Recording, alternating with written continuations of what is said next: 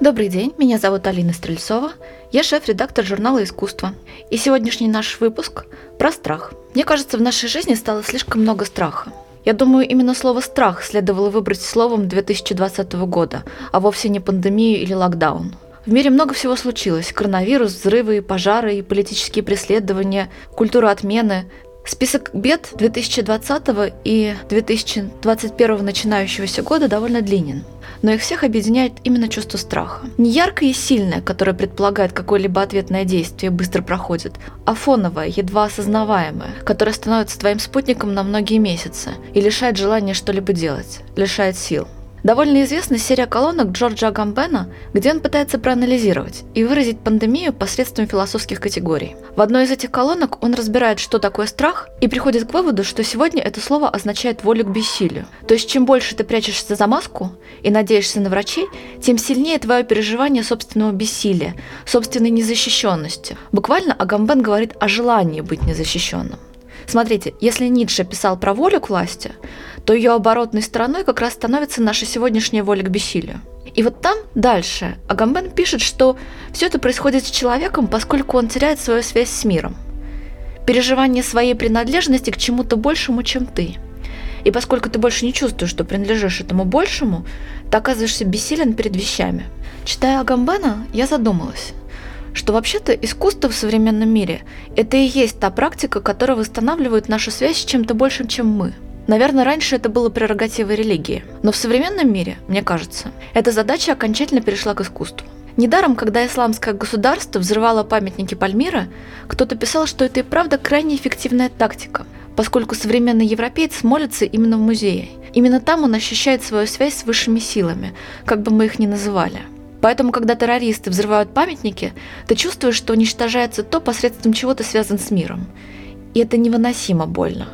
Не обязательно это осознавать, чтобы почувствовать. И в нынешней ситуации я задалась вопросом, а как это ощущают художники?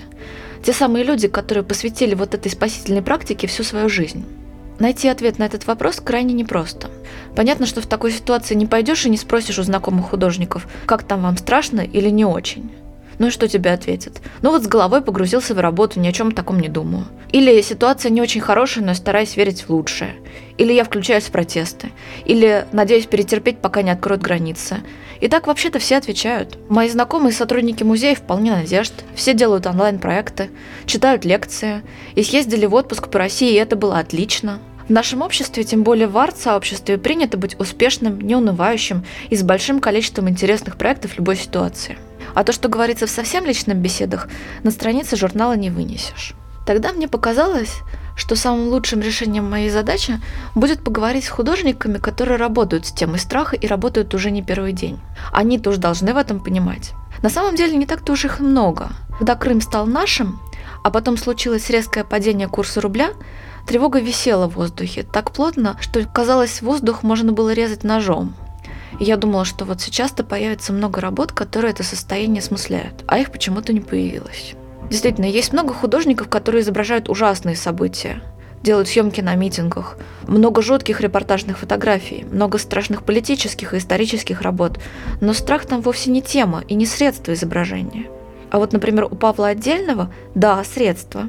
Художник сам объясняет это тем, что самые сильные чувства у нас вызывают не изображение катастрофы, а то тревожное чувство, что здесь произошло что-то страшное, но мы толком не знаем что. И вот мы видим на его картине серое небо, чисто поле, а на нем бетонный куб. Ты еще не прочитал подпись к картине и не знаешь, что под этим кубом захоронение отравляющих веществ. Ты ничего не знаешь, но чувствуешь все абсолютно правильно. Более того, когда узнаешь, что там захоронение, ты начинаешь подозревать, что тебе сказали не все, и даже в этом случае сказали не все. И это усиливает твой страх. И мы рассматриваем все эти осенние и зимние пейзажи, где нет людей, где здания пустуют и рассыпаются, и не читая никаких подписей, все совершенно правильно понимаем. Отдельно как раз сейчас работает над новой серией, которую презентует в галерее «Триумф» «Русская нигде».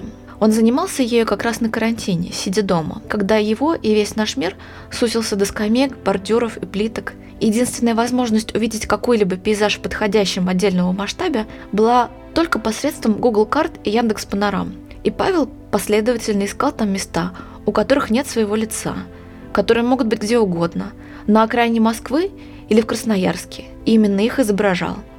Павел, кстати, все время ссылается на Фрейда. А Фрейд приводил в качестве примера один из случаев страха. Тот, когда ты оказываешься все время в одном и том же месте, как будто бы заблудился в лесу и все время выходишь на одну поляну. Именно это чувство вызывает эта серия про нигде. Еще Полина Канис. Мне в первую очередь приходят в голову ее видеоработы, где люди совсем без эмоций, без слов, с каменными лицами осуществляют какие-либо простые действия. Подметают пол, танцуют или заходят в бассейн и исчезают. Все они, мне кажется, не живыми людьми, а тенями откуда-то из царства Аида или из христианского лимба, как будто от них ничего живого не осталось, только оболочка. А вот сама художница говорит, что она ничуть не нагнетает саспенс в своих видео.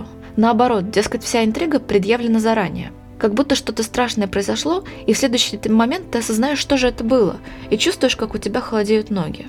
Но для прошлой ярмарки Космоску Полина сняла еще одну работу, в которой, согласно заданной теме, художница должна была рассуждать про турбулентность, то есть про то состояние, в котором мы все сейчас находимся, и где нас всех очень трясет. И несмотря на это задание, Полина сняла очень тихую, очень спокойную камерную работу, в которой медленно показала реконструкцию кабинета Петра Кропоткина.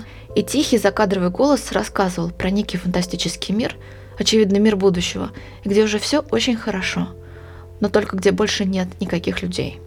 Вообще-то у российских художников есть несколько просто отличных проектов про смерть. Например, «Урал-Мари. Смерти нет». Этот проект был выставлен в Екатеринбурге. И тогда еще арт-критик Анна Толстова писала в «Коммерсанте» о своем недоумении. Почему же за него до сих пор еще не передрались все столичные музеи? И мне, честно говоря, ровно такое же чувство. Александр Сорин, Федор Телков, Наталья Конрадова в этом проекте рассказывают нам про уральских мари, которые постоянно и тесно общаются со своими мертвыми, кормят их, регулярно видят в снах, разговаривают, получают советы. Есть даже несколько недель в году, когда эти мертвые прямо-таки ходят по деревне. Сначала я подумала, получается, эти люди совсем не боятся смерти. Мы же понимаем, что в России эту тему не принято обсуждать. Даже не просто не принято. Эта тема табуирована настолько, что о ней вообще публично говорить нельзя. И мне всегда казалось странным, что особенно активно отрицают эту тему люди, которые считают себя верующими. Хотя вроде как вера как раз и должна спасать от страха смерти. А вот уральские мари, по сути, язычники, а спокойно со своими мертвецами сосуществуют. Но вообще сайт «Урал-Мари. Смерти нет» я крайне рекомендую найти в интернете. Там очень много хорошо выстроенной и интересной информации, и отличные фотографии, конечно. Или вот еще, у Артема Филатова и Алексея Корси есть инсталляция в Нижегородском крематории, о которой, как мне кажется, уже написали все журналисты всех СМИ. Художники разбили сад прямо на территории крематория и поставили автомат, который проигрывает нечто звучащее, как католическая месса, где пропеваются названия всех органов человеческого тела на латинском языке. Когда я это слушала, мне казалось, что это очень страшное сообщение. Да, я знаю, что когда вот в храме происходит отпевание, там поется, что дальше будет вечная жизнь. Более того, человека ждет телесное воскрешение. Воскрешение во плоти. А здесь названия органов перечисляются, как будто тебе сообщают, что все сгорит. Твои пальцы, твои плечи, твое сердце. И ничего больше не будет. Несмотря на этот мой ужас, я пришла к выводу, что вот во всех проектах, которые имеют дело со смертью, есть нечто общее. Сами художники не формулировали это прям в точности так, но их задача, по сути, заключалась в том, чтобы перевести чувство страха в возвышенное переживание, и после этого он перестает быть страхом. Еще одна тема, которая возникла в связи со страхом, это реальные психологические проблемы, которые лечатся медикаментами, разные тревожные расстройства, депрессии, о которых раньше, по сути, не было особого разговора. Инсталляции Дэмиана Хёрста, сделанные из таблеток, не в счет. Большую часть работы на эту тему, которую мне и коллегам удалось хотя бы найти, была сделана или начата задолго до пандемии. Но, конечно, они попали точно в цель, поскольку за локдауном последовал всплеск домашнего насилия, депрессий, медикаментозное лечение стало очень востребовано. Помню, когда я брала интервью Валентина Дьяконова, одного из кураторов Триенали в гараже, я его спрашивала про видеоработу Альбины Махряковой. Работа этой художницы, если вкратце, про современный культ антидепрессантов, этаких волшебных таблеточек, которые всем нам помогут остаться такими бестревожными и успешными, какими мы себя все рисуем в социальных сетях. Ну так вот, я его спросила, а почему раньше о всех этих страхах, тревогах и таблеток работ почти не было? Он говорит: «Алина, я не знаю, но раньше это было табу, а сейчас нет. Возможно, художник приходил с такой темой, а куратор ему мягко говорил: а давай еще о чем-нибудь». Вообще, глядя на вот это все, в какой-то момент мы с коллегами подумали, что номер надо называть не страх, а тревога, поскольку страх – это активное переживание, яркое и в сущности краткосрочное. А когда ты живешь с этим месяцами, это должно называться уже как-то иначе. В итоге мне вспомнилась статья философа Виктора Мазина, по-моему, 12-го еще года, где он описывал, как меняется сам словарь говорения о страхе. Сейчас в переводных изданиях уже не появляется слово «страх», а вместо него фигурирует слово «тревога». Все дело в том, что страх не требует лечения. Он проходит сам, нахлынул и исчез. А вот тревога – это переживание, которое подлежит лечению, причем медикаментозному лечению. И речь идет о серьезной медицинской индустрии, многомиллионной, благодаря которой то, что раньше было страхом, теперь становится неврозом. А мы все пациентами в ожидании волшебных таблеточек, которые спасут мир. Об этом, кстати, работа Махряковой, где в мир приходит не мессия, а волшебная таблетка, и красивые подростки выкладывают из таблеточек тибетскую мандалу. В общем, каждому времени своя религия. И в наше время религией стала медицина. А потом моя коллега, прочитав тексты номера, сказала, что у нас входят какие-то не те страхи. Люди-то на самом деле боятся совсем других вещей. Я не знаю, поправиться, состариться, не выйти замуж. А у нас что? Художники-акционисты и активисты рассуждают, почему они выходят на улицы, хотя знают, что это может для них плохо закончиться. В полицейском участке и далее в тюрьме. Им, конечно, очень страшно, но они все-таки выходят, потому что не могут по-другому. Потому что сопротивляться страху и насилию – это и есть счастье. Сюзанна О'Риордан рассказывала, насколько это кошмарное состояние, когда ты вынужден всеми силами выживать, делать какую-то обыденную, никому не нужную работу. Например, верстать каталоги супермаркетов и смотреть по 12 часов на фотографии колбасы и водки. И это вытягивает все твои силы. И ты чувствуешь, что больше не в состоянии заниматься своим искусством, потому что ты уже израсходованный материал, и для искусства ты больше не годишься. Или вот та же Альбина Махрякова говорила, что ей страшно, потому что профессия, куда она приходила с чувством восхищения и любви, оказалось, что уже не дает ей этих чувств. Моя коллега прочитала все это и сказала, что не факт, что все эти эмоции заинтересуют наших читателей. Это крайне далеко от не выйти замуж и состариться. Ну что за страхи? И услышав это, меня как будто осенило. А ведь и правда страхи какие-то другие. Ну, то есть я не летаю, конечно, в розовых облаках и думаю, что художники все эти человеческие страхи тоже наверняка испытывают. Просто они хорошо узнают, что есть нечто гораздо более страшное. Если человек посвящает свою жизнь искусству и вдруг обнаруживает, что перестал испытывать к этому искусству какие-либо чувства, любовь и радость, значит, он сделал что-то не так. Значит, вся его жизнь, все, что он делает, потеряло всякий смысл. А что, в принципе-то, может быть страшнее этого? Все остальные наши страхи по сравнению с этим чувством – это ерунда. Именно в этот момент я действительно подумала, что так и есть. Художники – это люди, которые восстанавливают нашу связь с тем, что больше нас. Что именно они этим и занимаются, вне зависимости от того, как они для себя формулируют, как формулируем это для себя мы. И что в эпоху всеобщего страха нам очень важно держаться за эту ниточку, которая поднимает нас вверх.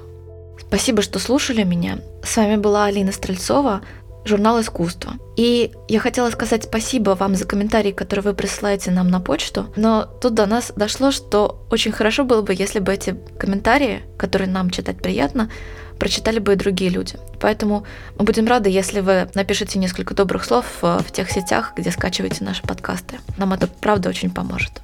Спасибо.